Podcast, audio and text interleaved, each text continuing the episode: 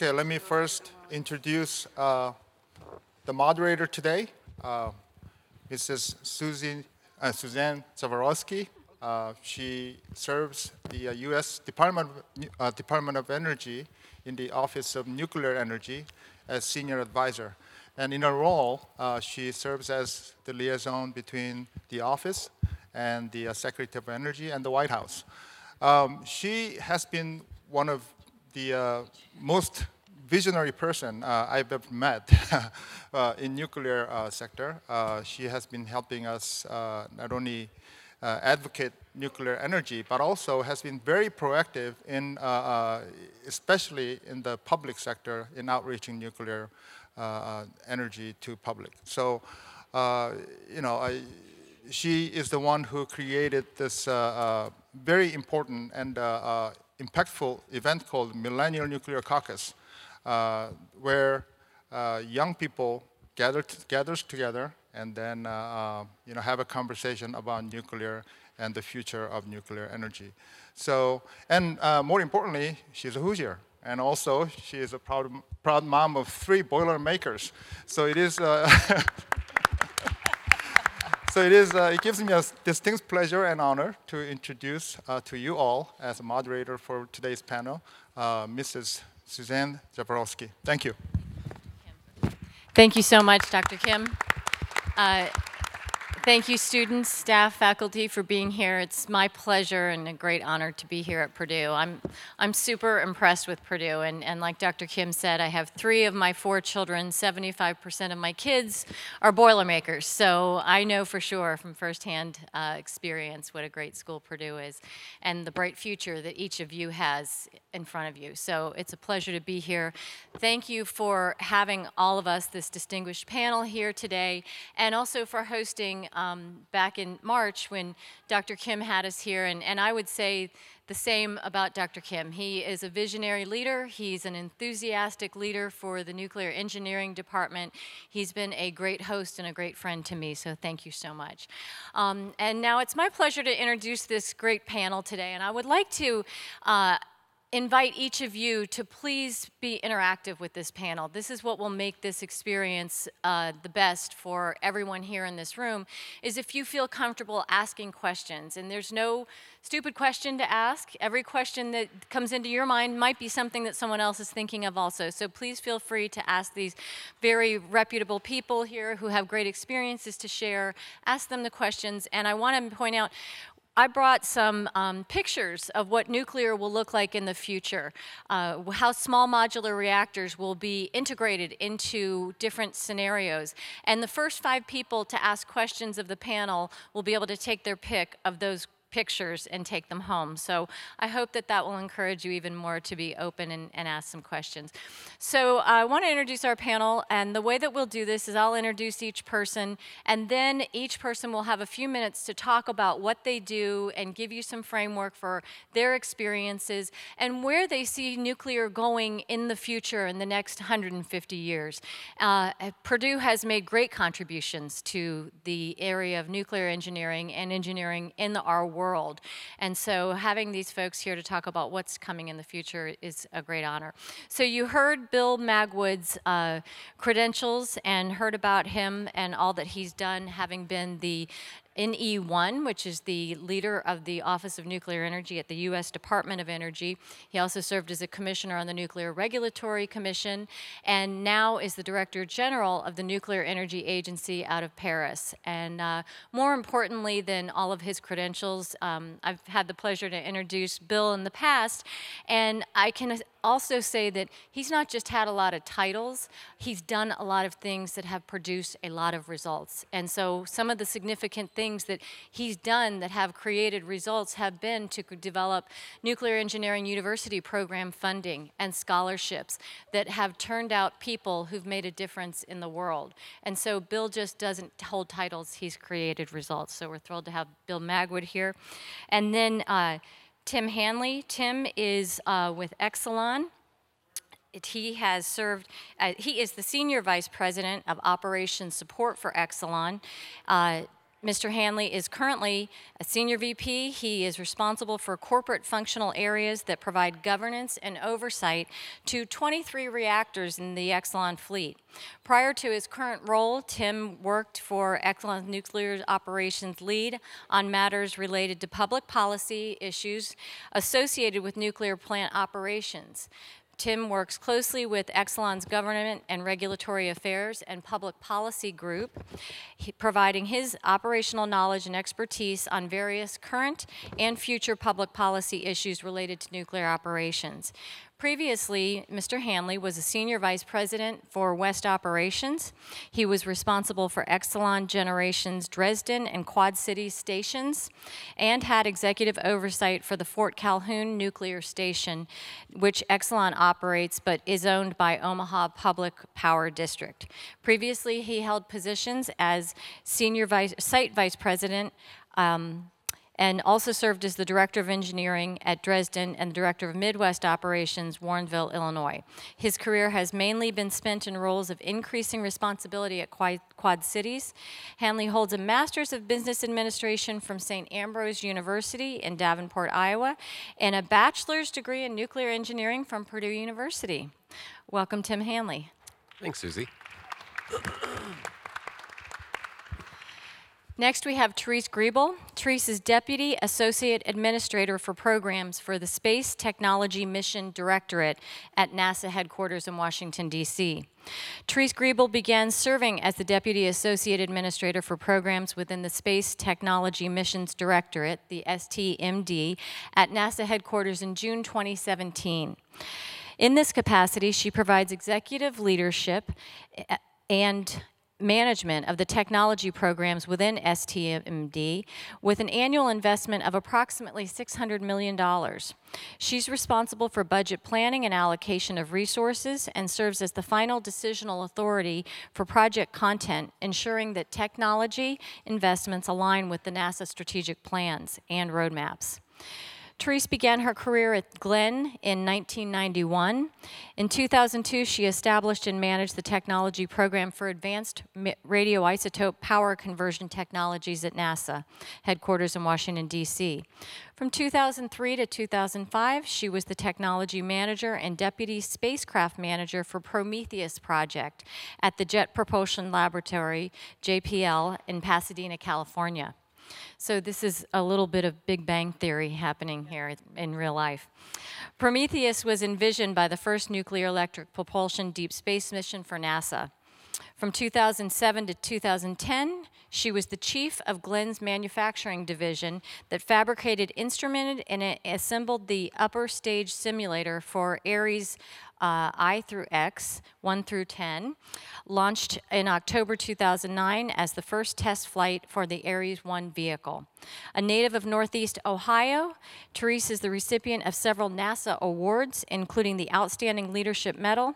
She holds a Bachelor's of Science degree in Electrical Engineering and a Master's of Business Administration from Cleveland State University in Cleveland. Welcome, Therese Griebel.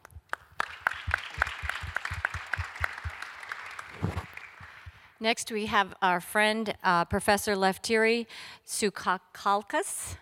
Uh, he's a professor and former head of the School of Nuclear Engineering at Purdue. He holds a PhD from the University of Illinois, at Champaign Urbana. Uh, and has over three decades of experience in IA methodologies uh, with over 250 research publications in the area, uh, including a book entitled Fuzzy and Neural Approaches in Engineering. Dr. Tsoukalas is the founding director of Purdue's AI Labs, AISL, and has served in advisory and consulting positions for the International Atomic Energy Agency in Vienna, the Agency for Space Technology and Research, of the government of Singapore and the U.S. Department of Energy. He's a fellow of the American Nuclear Society. In 2009, he was awarded the Humboldt Prize, Germany's highest honor for international scientists. Welcome, Professor Tsoukalas. Thank you. And last but surely not least, uh, we have a student representative, I think probably among the most important voice that we have on the panel today, uh, to be able to f- shape what the reality is for the future of nuclear. We have so- Sophie Weidenbenner. Did I say that right? Okay, welcome, Sophie. She's currently a senior in nuclear engineering at Purdue University. She supports she, at Purdue, she supports work done by the Applied Intelligence Systems Laboratory, working with Dr. Tsoukalas, uh, on projects funded through the Consortium for Nonproliferation Enabling Capabilities. Sophie has completed two internships at Los Alamos National Laboratory, which I can tell you that's a very impressive uh, experience to have, where she has participated in the LANL Keeping Nonproliferation Keep In Nonproliferation Summer School. She has also served as an ambassador for the School of Nuclear Engineering for the past two years. Please welcome Sophie. And with that, I'd like to have each panelist give a little bit of a preview and discussion about your experience. Bill? I feel like I've already talked too much today. Um, well, as you heard, I, I've spent um, the, the first, well, I spent the first part of my career in the industry. Um, I worked at Westinghouse when I came out of school and um, then moved to Washington and became involved in the electric utility business. I worked for a trade association called the Edison Electric Institute, which is where I most became involved in policy before moving to uh, DOE, where, as I shared with Susie today, I, I still stand as the longest serving political appointee in DOE history, uh, where I was there 11 years, uh, seven years of which I ran uh, the civilian nuclear technology program. And it was really during that period that um, I, I probably gave the most, the deepest thought to, you know, the future and what was needed. And at the time, it was very clear to me that uh, laying the groundwork for young people to come into the nuclear business was absolutely essential to the future. Um, and as I, as I think I shared in the, in the mid 90s, this was really in question. There were a lot of people who thought that the whole discipline of nuclear engineering was, was phasing out and we would see it go away. And it's not far fetched because we, we've lost disciplines. You know, we've lost essentially, there's, there's, so, there's so little um, radiochemistry uh, opportunities for training um, around, around um, the United States today. So it's really depressing. And there's other disciplines where we also have lost a lot of uh, capacity. So nuclear engineering could have gone that way. Unfortunately, it didn't because it enabled us to, um, to see all of you here today and to be talking about what the future might be. Um, my time at NRC was much more of a time where I thought much more about safety than I had in the past. I used to I used to joke that, you know, for example, my job was to make nuclear waste, not worry about cleaning it up. So I do worry about nuclear waste more, a lot more now than I did back then. And, um, and I think that over the years, I've been able to see that um, now that I'm particularly with an international organization, that the problems that we see are not um, unique to any country. They really are global problems. They're the same issues, country after country, situation after situation we have to face. And so I guess the perspective that I have now is that we have a shared future. And certainly countries like the U.S. can display a lot of leadership, but it's got to be leadership on behalf of the whole global population, not, not, just, not just us. It's got to be um, part of the overall achievement of humankind. And I think that that's the kind of perspective that perhaps we once had, but it's so much harder to do today because everyone is so constrained in terms of money and time and uh, attention. And um, so I think we have to get back to thinking in terms of those save the world, save the future kind of, of, of ethos um, that I think we once had back when people like Neil Armstrong uh, were thinking about taking those first steps. You know, those things like that don't happen without vision. And I think that's the, what we have to recreate that, that sense of vision, that sense of purpose, and that sense of direction. Thanks, Bill. Tim? Thanks, Susie. Um, as Susie mentioned, I spent my entire career with Exelon, or prior to that, it was Commonwealth Edison. Through a series of mergers, um, you know, became the entity that we are today. Um, you know, we talk a lot, and Bill mentioned the financial pressures on a lot of nuclear plants, and what you know, people may not realize that is actually a fairly recent phenomenon. Um, you know, actually, the week prior to Fukushima, we were at a meeting that was talking about the nuclear renaissance. There was going to be 30 new reactors under construction being built. Um, you know, the NRC staffed up because they're going to have to be reviewing so many new licenses. And two things happen, and everybody thinks a lot about the Fukushima, but that really wasn't what drove the issue. The two things that happened was horizontal drilling and fracking. Um, th- that drove down the price of natural gas to the point where, um, i- and I, I could go on and on about the markets, but drove down the price of natural gas that took away the high end of how we were making money. When the when it used to be when you brought a natural gas plant on, that set the market, and we were making a bunch of money. With low cost natural gas, that drove that down. Along with that, the large influx of renewables that were put on the grid without really looking at how they would impact the grid took away the low end. So there are times at some of our plants, there is so much unneeded wind energy congesting the transmission system, we see negative pricing for the electricity that the nuclear plants are making. So essentially, we are paying to produce that electricity over that time period, even though it's clear you need that nuclear plant energy when the wind goes away, and it is going to go away. So the unpredictability of the renewables being put on the grid at places that weren't well engineered, um, you know, hit us on the low end. So those two things really squeezed the profits significantly, particularly for the commercial nuclear power plants, the ones that are not part of a regulated utility. So that really all came together less than 10 years ago. So it's relatively new, but the losses can be so large. You see a lot of, of companies getting out of the um, commercial nuclear business if they're not part of their regulated utility, and that's why you see so many plant closings. Um, so, you know, my, my vision of the future for nuclear is kind of twofold. One is whatever there is, whatever we're going to build, whatever's going to be out there in 150 years has to be much more flexible. The plants we have now are generally designed to be base load plants. We have a little bit of operating margin, and we actually, um, in Exelon, load follow some of our plants now um, within certain constraints. Um, may be interesting if you, you know, when I was actually a nuclear engineer 31 years ago at Quad Cities, we would put the plant in what was called economic generation control. We would set limits on the recirc pump speeds. We'd push a button, and the load dispatcher in Lombard, Illinois, would actually control the power of the reactor. I'm pretty sure the NRC would never ever license that again. Um, but what it does, it also means you're not operating at full power. You can't allow it to ramp all the way to full power, so you give up some of that that top end. So um, there is some flexibility, but whatever there is in the future has got to be more compatible with the intermittent renewables that I think are going to be a larger and larger part of the portfolio. The second part is I think they have to be more inherently safe. And from that standpoint is we've always accepted with the current type of reactors that we have that the fuel, if not cooled, can melt. And everything, all the designs put into that and the safety systems are to ensure that we don't leave the fuel without cooling. I, I think the technology we should be pursuing, and, and Bill mentioned accident tolerant fuel, create a fuel that can't melt.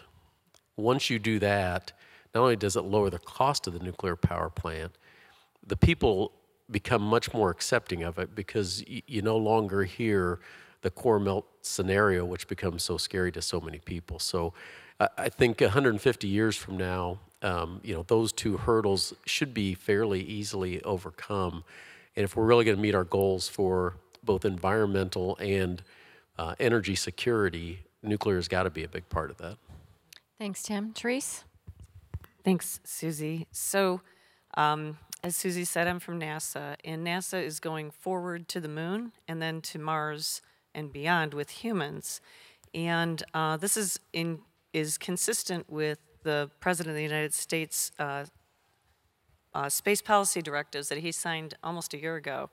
Um, and the, one, the first space policy directive is to have sustainable uh, existence of humans at, at the moon and beyond. And the sustainability is really going to necessitate higher power uh, systems. And so um, the expectation is that we will have to have like a surface power reactor in order to survive the lunar night. I mean, sustainability me- probably means more than a week, right? So, so the, the nuclear surface power reactor will be necessary for sustainability, and the nuclear, and, and we're also developing nuclear thermal propulsion systems within my organization. So NASA's organized into four mission directorates. One's aeronautics, that's the first uh, A in NASA.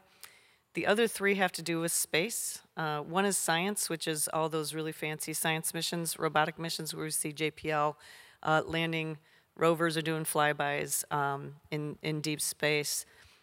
Uh, and Goddard Space Flight Center does more the Earth observing ones. And then the Human Exploration Mission Directorate does the human operations, where we operate with astronauts at the International Space Station and hopefully go back to the moon and beyond. Um, the fourth mission directorate is the one that I am in, which is the Space Technology Mission Directorate. And when we do missions um, in the Science Mission Directorate and the Human Exploration Mission Directorate, usually they're cost capped and they are uh, very rigorously managed. We're not allowed to have, it, it's not acceptable to have failures, it's not acceptable to exceed certain costs, and you can't miss your launch date because usually, Mar- well, because Mars doesn't stay where it is and nothing stays where it is in space.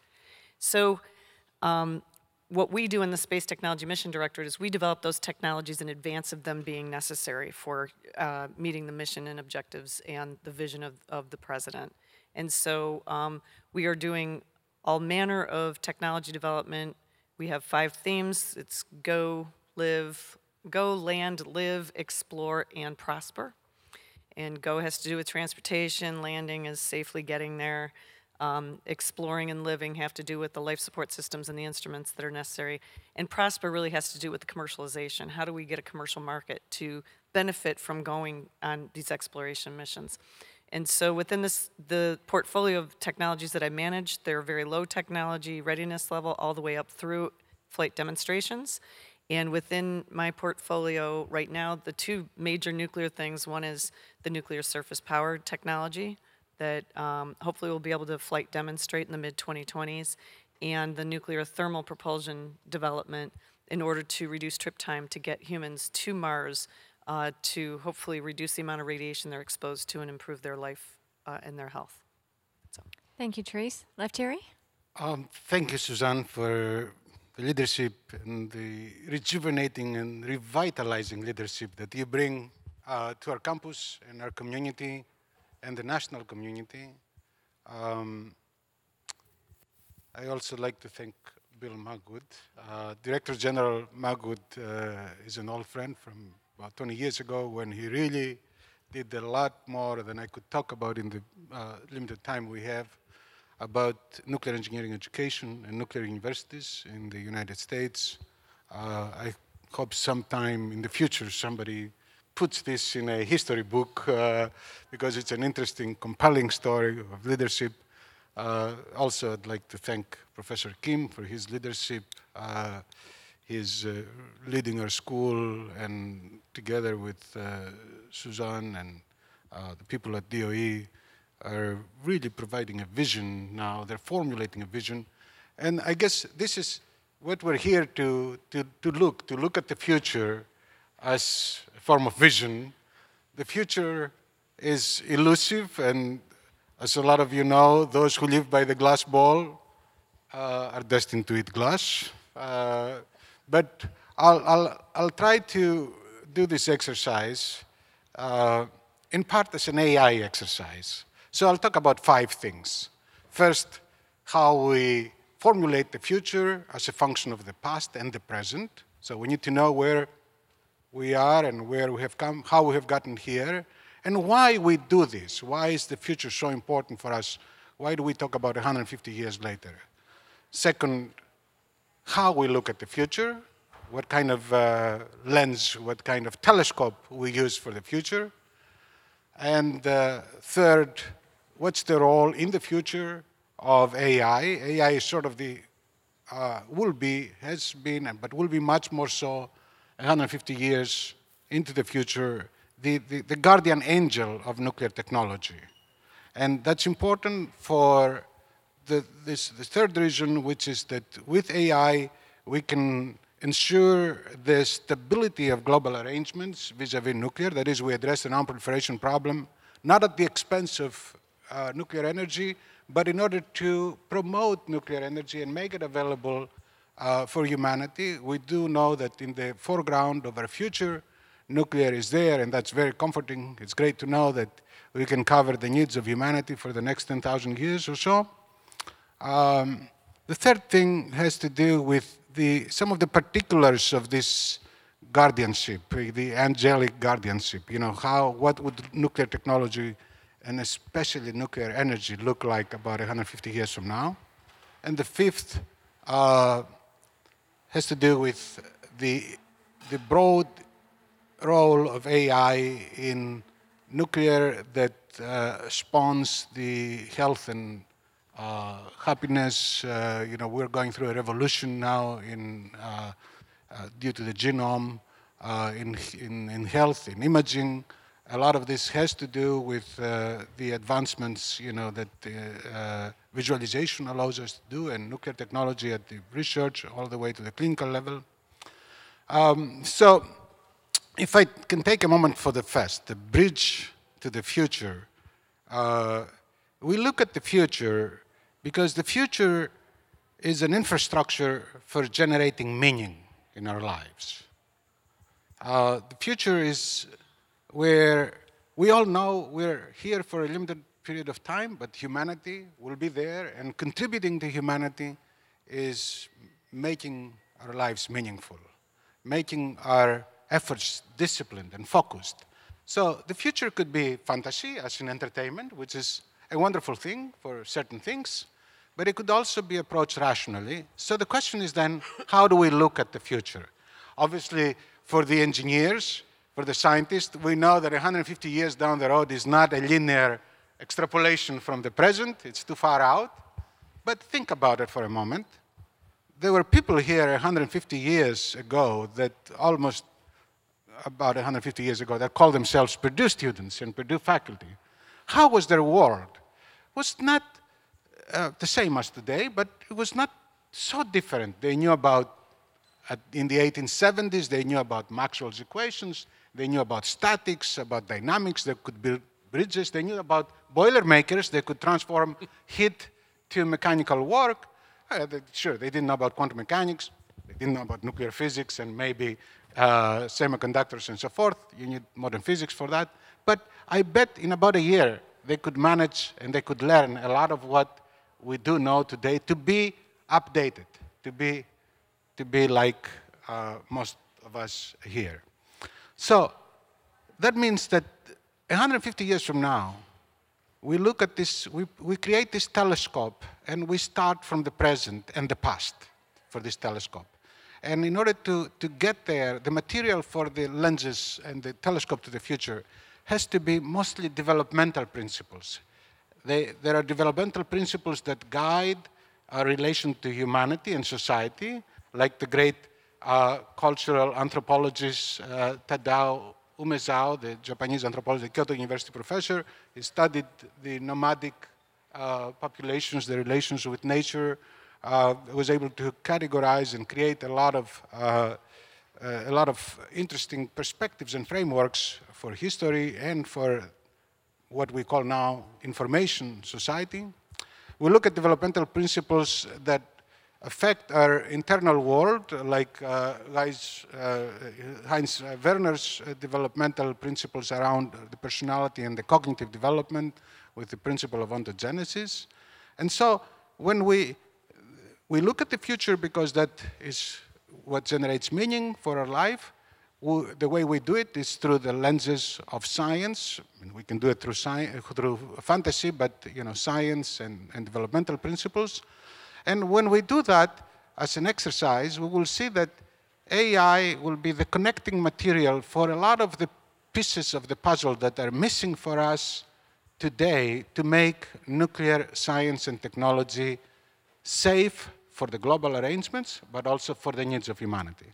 So as far as the global arrangements, I think in about 150 years from now, we would have uh, artificial intelligence holding a lot of things together in what would be a global monitoring system, a kind of global radar system that could track nuclear materials of interest from cradle to grave.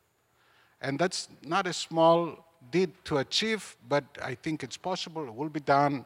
Uh, we're in some ways working today in some of these key uh, elements of the problem, but doing this, uh, we will make non-proliferation more robust and stronger, and at the same time help us to utilize nuclear fuels, the nuclear fuel cycle for the production of energy with no fear that there will be diversions and non-proliferation proliferation activities that lead to uh, weaponry. So AI will ensure the global arrangements vis-à-vis non-proliferation, but also contribute to a new generation of uh, power machines, small or large, like uh, Director General Magwood uh, described, like uh, Tim Hendley uh, also, uh, you know, described. There'll be flexibility, no core meltdowns, maybe a lot more load following. A convergence of AI, big data, and quantum computing will probably revolutionize the way that energy is distributed as a service more so than as a commodity uh, with the economics of uh, you know price-directed demand, you know being uh, feeding signals uh, for nuclear to operate in a far more flexible and distributed way. So uh, that's there. Then the fourth thing, uh, I mean the fifth thing and the last thing, uh, AI will be there in uh, creating a, a virtual, I should say, a data space for each human being that comes to Earth that leaves behind not just the birth records and the educational degrees and so forth, but a lot of the health, uh, you know, information, a, a- blood of, uh, I mean, a, a drop of blood at the moment of birth will probably give a lot of guidance for how uh, this person can, can live and what to watch out. We will have longer lifespans, uh, healthier people, more productive. Uh, to do this, AI will be also part of the education of these individuals.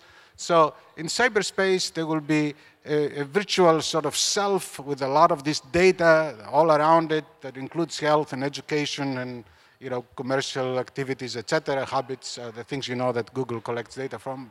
Uh, but also, and I think more importantly, it will be also a, a, a tool for looking into, for connecting and living significant contributions of the individual in, for the future, for the, for the generations that come. And especially in nuclear. This is very important because we're talking about a, a knowledge that spans, will span decades, technologies that will last for about 100 years or so.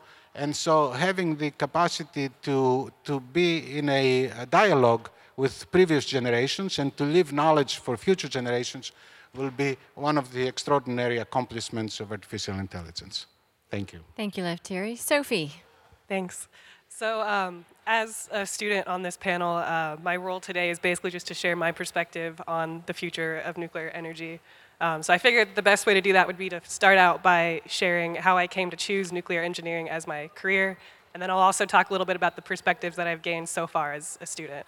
Um, so, to start, um, whenever I was a senior in high school, I became intrigued with the idea of working with alternative energy as a career.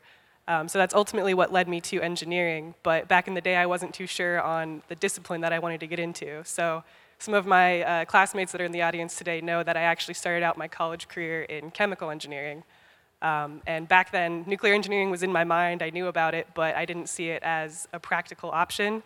I thought that the job opportunities would be too limited.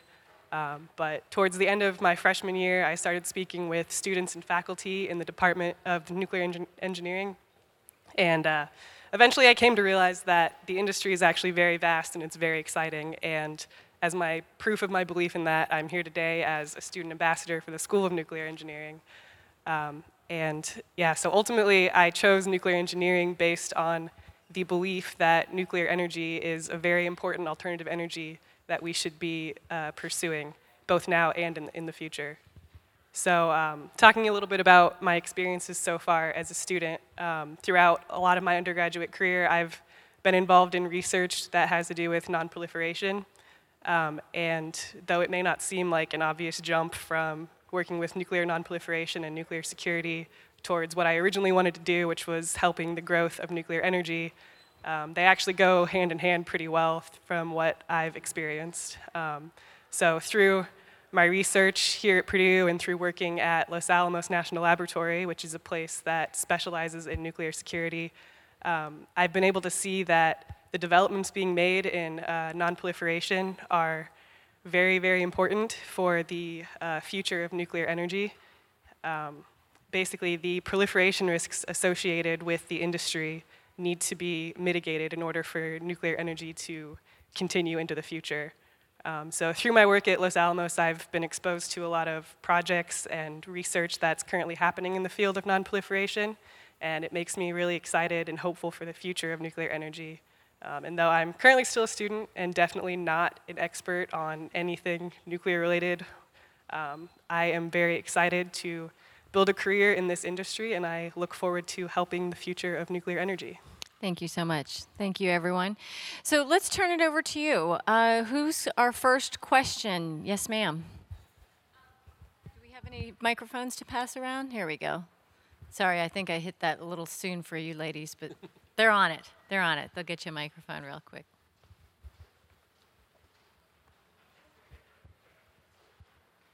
So, uh, a big problem that has been addressed in a lot of your spe- um, speeches has been simply the cost of developing new nuclear energy. So, in your opinions, what needs to change with the economic and political climates to make nuclear energy more attainable? Thank you. Well, well, fir- first, lem- I think I'm, yeah, we're good. Well, one thing I would, I w- I would sort of echo what Mr. Hanley just said a few minutes ago about, about the nexus between cost and safety. You know, I, I was listening, and, and I think you may have, you may have used the word inherently safe or something like that. I, I think I would actually turn that around and say what we need is nuclear that's inherently cheap. You know, and because the safety is is is a given. If you, if it's not if it's not doesn't have high levels of safety, you're not going to be allowed to operate it anyway. So what you need is a, is technologies that get you there at much much much much lower cost. And um, this, I think, can create a conversation about about light water reactors. We were having this conversation earlier today. We have a lot of experience with light water reactors.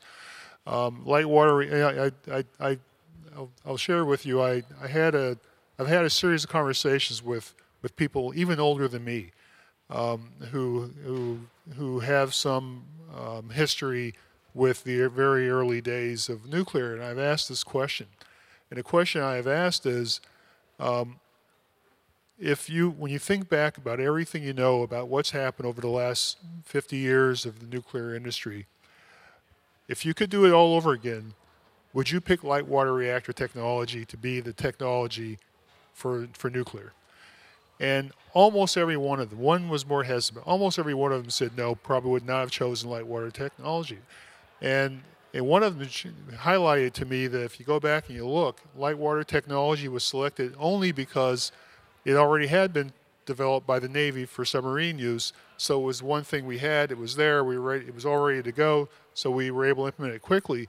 But if you go back and you look at the, you go look back and look at you know speeches and, and articles that are written, virtually none of the early pioneers thought that light water was going to really last that long. They thought it was like an a, sort of an interim step, and they actually all thought it was going to go to sodium cooled fast reactors very quickly. That's where they thought the future was. So, so I, I think that part of it is that, um, to me, especially if you look longer term, I, I, I personally do believe that we will move away from light water technology. I think it's, it's, it is a technology that's hard to do cheaply. Um, and if we're going to be successful, we have to see the cost levels go down dramatically. Now, before we get to that point where we have revolutionary technologies, we have to operate the, the technologies we have the best we can. And um, I would, I absolutely agree with what, what, with what he said a few minutes ago about the market situation. For, for the market situation is such that um, today's nuclear plants are going to struggle unless they get some kind of extra help or support, or unless those conditions change. So I don't think you can cut costs enough to to fit into the market as it exists. But what you can do is you can look at um, reducing costs using big data, artificial intelligence, and other technologies, reducing the cost of operating plants, making better decisions, reducing uh, the regulatory burden. You can do all these things, but you're only going to be able to go so far to reduce those costs. Um, the only way to go further is actually the, the change to change the technology. And I, I think ultimately, especially when you look long term, that's what's got to happen. I think all of that's true. I, I think part of the issue is the speed at which we do things, though. You know, the, the plants that were being built in South Carolina that were abandoned and the two in Georgia have now been going on, they're years past when they're supposed to be, um, you know, done.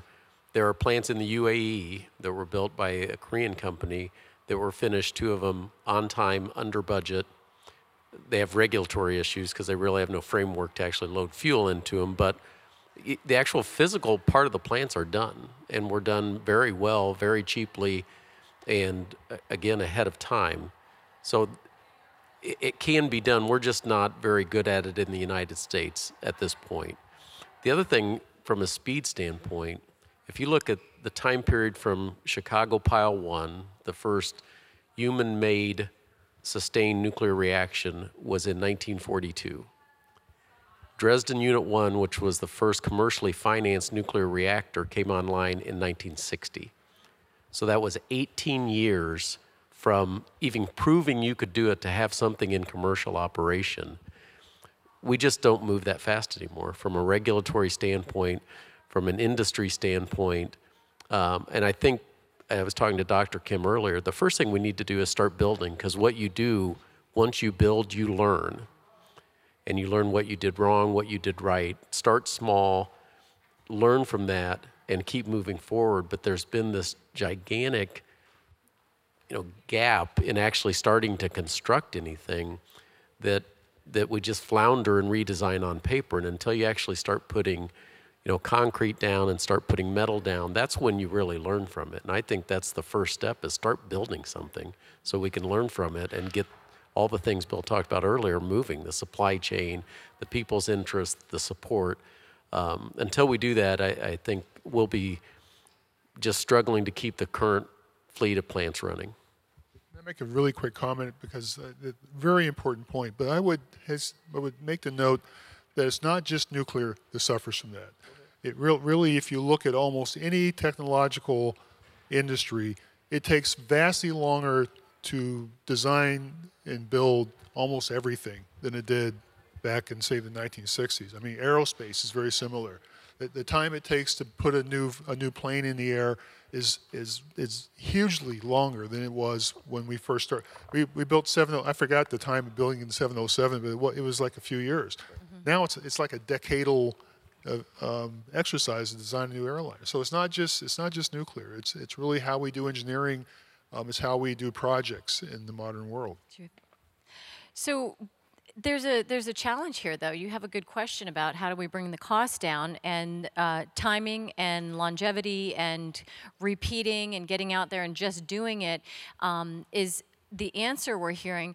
But Sophie, I would be interested from your point of view because in your generation, uh, look at what's happened just in the last few years. When if there's a need for an app, that app gets developed right away. If there's a new opportunity, you've had how many different cell phone iterations has everybody in this room had? We've seen technology move extremely quickly for your generation. So your expectations must be not in line with 17, 18, 20 years to build something that can be done. Can you make a comment about that time frame? Yeah, that's um, very interesting. So, like, you guys are all hitting on the past, and we're seeing a trend there. Um, I don't know, just being a part of my generation, it, it's different with technology nowadays and the way it's progressing. Um, I mean, I think it's, I think we're hopeful for the future for using the way tech, we're using technology now to see if we can apply it and uh, make things speed up, as you were, as you were saying. And if I could just add to that, what I'm seeing is the shift in the evolution of the product line, if you will, in nuclear. It is getting much smaller and thus less expensive. Uh, the first one, of course, is still extremely expensive compared to some other fuel sources. But as we move from a large AP1000 type product, product to a small modular reactor or a micro reactor, which the Department of Defense is looking at putting on all of the uh, military facilities all around the world. That kind of smaller, evolved product, if you will, makes it a more um, affordable proposition. And then being able to have the government be the first purchaser and place many of them all around the world will help drive the cost down is, is part of the plan too. So thank you for your question. Other questions? Uh, yes, orange shirt next. Sorry to call you orange shirt, but that's. you can sit down. You've got that Tennessee shirt. No, I'm just joking. That's okay. Well, I just want to say uh, thank you guys for coming out today. Um, you guys have touched on nuclear nonproliferation. I know Dr. Tsoukalas, you talked about uh, the future of AI in tracking fuels. Um, but as we become a more global society and nuclear technology spreads, uh, that opens the door for new possibilities for uh, terrorists or other state actors to get their hands on weapons grade plutonium, uranium, and other materials. Um, what are some of the uh, challenges you think industry faces uh, in tackling these issues? And is this something that um, is going to go away after a while, or is this something that's always going to be an issue for industry to, to uh, overcome? Good question. Thank you. Well, fr- from the industry standpoint, um, I mean, we never handle uranium that's weapons grade. We're limited by um, NRC regulations, the enrichment we can put in to, to the fuel, which is not certainly even close to weapons grade. And really, neither is the plutonium. Um, is just easier to make a bomb out of than uranium 235. My view on this has always been if somebody has the technology to take spent nuclear fuel and transport it, disassemble it, uh, turn it back into something where they can run it through a centrifuge to make it into bomb grade plutonium, they probably don't need the spent nuclear fuel. You know, there's there's others they, they could just go get raw uranium, right? I mean, if they've got truly the technology and the capability of taking spent nuclear fuel and and getting it all the way to bomb grade, they're going to get it from just getting raw uranium. So I, I think that that part of it, the, the real concern to me would be using it as just a radioactive source. Um, but even that is very, very difficult because the person, ha- the, whoever's doing it has to have the technology to get it without killing themselves, right? And and again, if you have that kind of technology, you probably have the capability of doing something just as damaging without going through all that trouble. All of our spent nuclear fuel is protected just like the reactor is protected. And if you've ever been to an operating nuclear plant, there is probably no more secure, physically secure, private location in the United States. And so, uh, while I agree it's something that we always have to keep mindful of, I think anybody with that capability could do something just as damaging without going to all the trouble to get spent nuclear fuel. So um, we had a discussion with some young women engineers earlier this morning, and one of the things that kind of came up was how th- the public perception of the dangers of nuclear and proliferation of obviously is one of them. And so um, I checked into like what would we do with our nuclear reactors if we were to use them in space, right? And so um, if we had a surface reactor, say on Mars, um, we're anticipating a total of about 40 watts 40 kilowatts is necessary in order to operate kind of a human kind of colony uh, on Mars. Um, after about 10 years, which is the life of the reactor, it's not the life of the uranium. It's, we've only would have depleted about 1% of it, but the reactor lifetimes expect to be about 10 years or a little more. Um, when we shut down the reactor, uh, within a day it'll be at ambient temperature. And then within a few months, robots can access it and humans can go for short periods of time. And within a year, it'll be similar to the kind of radiation that you get in the natural space environment. And so, um, and the expect, so some people have talked about maybe stockpiling these reactors somewhere on Mars so that they can keep it all together and away. And um, we don't think we're going to build that many reactors on Mars. That we're not going to continue to have big plants and stuff on Mars. But there are some of the architectural people who are working on architects to get um, to, to get people to Mars and to do some exploration. Um, they are thinking about utilizing maybe some of the spent uh, fuel to radiate bio waste. So, um, relative, also, our planetary protection people have said that the, the amount of radiation that will result at the end of life, at, at this, at, after the 10 years and after it cools down, is going to be similar to what the Mars Curiosity rover MMRT, uh, radioisotope thermoelectric generator, uh, what the plutonium 238 is going to be. And so that's, it's a 100 watt plutonium 238, um, one radioisotope thermoelectric generator. So for the most part, and on the moon, there's nothing really we think that we're going to damage. There's not a lot of life there. There are some deep space science missions where, um, say, we were going to do a high power nuclear electric propulsion system to go to the icy moons of Jupiter. Uh, when we were developing that system, the idea at that time and the approval was that we would, after we visited each of the three moons of Jupiter that had the scientific interest to us, um, we would allow the spacecraft just to go into Jupiter because there's, we just, the, the radiation of the reactor doesn't even register compared to the radiation at Jupiter. So those are the kinds of things that we've thought about in the missions that we're conceiving. Thank you. Um, it's it's really extraordinarily difficult from spent fuel from power reactors to make nuclear bombs because it's not just plutonium 239 there, and the other isotopes of plutonium are in, uh, relatively speaking, uh, in proportions that, uh, you know, in nuclear weaponry it's called, uh, we don't, you don't have formula material, you know, they're, they're, the other isotopes of plutonium act as contaminants. However, since the 1970s, in the United States, in Washington, the prevailing view is that non-proliferation is priority, has priority over nuclear power. And more or less since 19, late 70s, everything is looked through the prism of non-proliferation. Why? Because if you have the know-how, if you have the laboratory and industrial infrastructure for working with spent fuel, then you can do the other stuff. You know, you can get small reactor fuel, you know, you can do the kind of things that the North Koreans have done. So, uh, AI in that sense would be very, very useful in integrating the various modalities, the various sensing we have available, not just Geiger counters, we can get in here you know, spectro spectrographic data from satellites about uh, noble gases and noble gas isotopes, neutrinos, uh, the power grid, uh, you know, noise from the environment, what we call background, all of these patches of sensing, none of which are really in themselves capable of allowing us to track materials of interest from cradle to grave, when we sim them together, and AI is the way to do this, they can provide and they will provide for us a kind of global radar system for nuclear materials.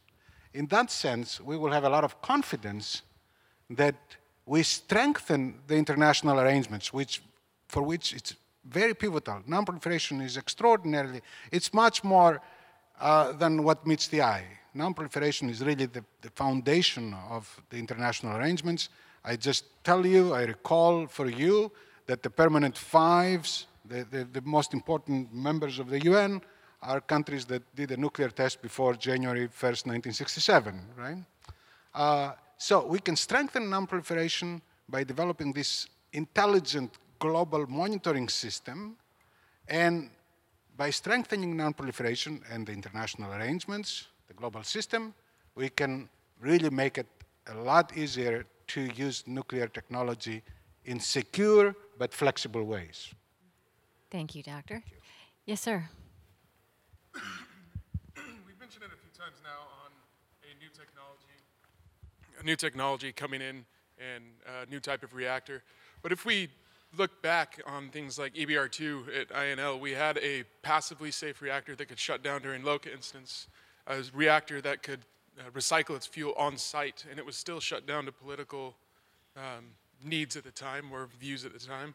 And so, if we were to have a new system implemented, would the regulatory bodies and licensing communities be able to sh- have a paradigm shift along with that to tackle the problem in a different manner than we currently are? Great question. Let, let me address that because I, I was there when this happened.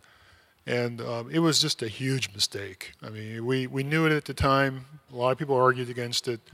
Um, the technology you're referring to, we called the integral fast reactor, um, to this day is probably the most advanced um, proliferation resistant um, technology created, even today, all these years later. Nothing is more advanced than what we were doing um, in the U.S. at that time. Um, so it was obviously a mistake. And, but it was, as you pointed out, it was a political consideration, which actually was a link directly to nonproliferation, by the way. The, the story was that there were people who believed that even though you could demonstrate uh, the technology to be proliferation resistant, the fact that it was recycling um, inherently encouraged other people to recycle, and they might use a technology that wasn't as proliferation resistant.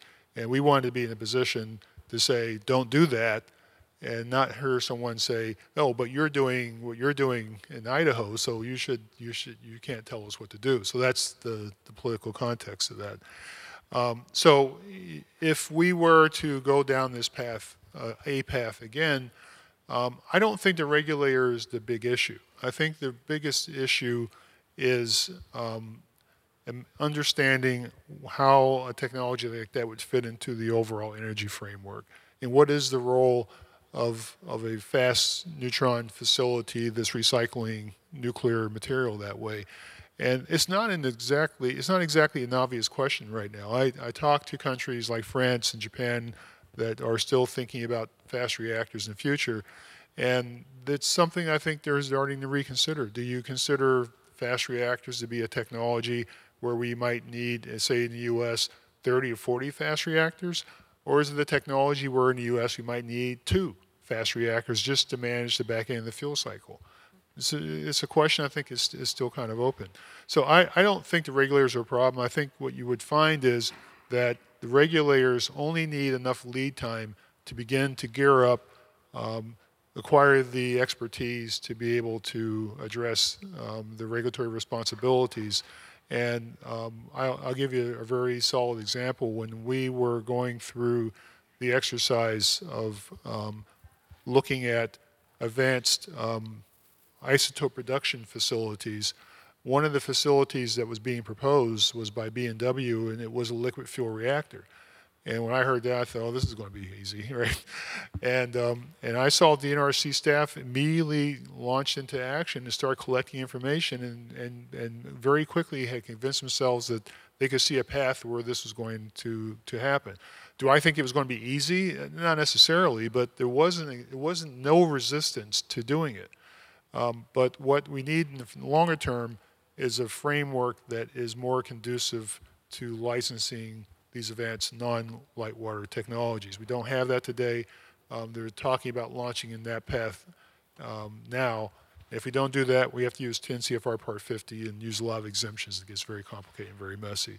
You can do it, but um, I think the preference would be to have a new framework. Thank you. Unfortunately, we are out of time, but I would invite you, if you have the time, to stay after and talk to the panelists who are able to stay. I know Therese has to get to the airport and catch a flight, but if the rest of you can stay and be available for some follow up questions, we would appreciate it. So, I think um, also for those of you who asked questions, make sure to stop by and choose one of your pictures, and uh, we'll try to. Um, find someone else who might be interested because I think we'll have two more extra. So, uh, thank you so much for your very thoughtful questions. Uh, I just want to reiterate I think the future is very bright for you. I am appreciative of uh, your attendance here and being so engaged. And thank you so much to our distinguished guests. It was an incredible opportunity to hear them. Thank you.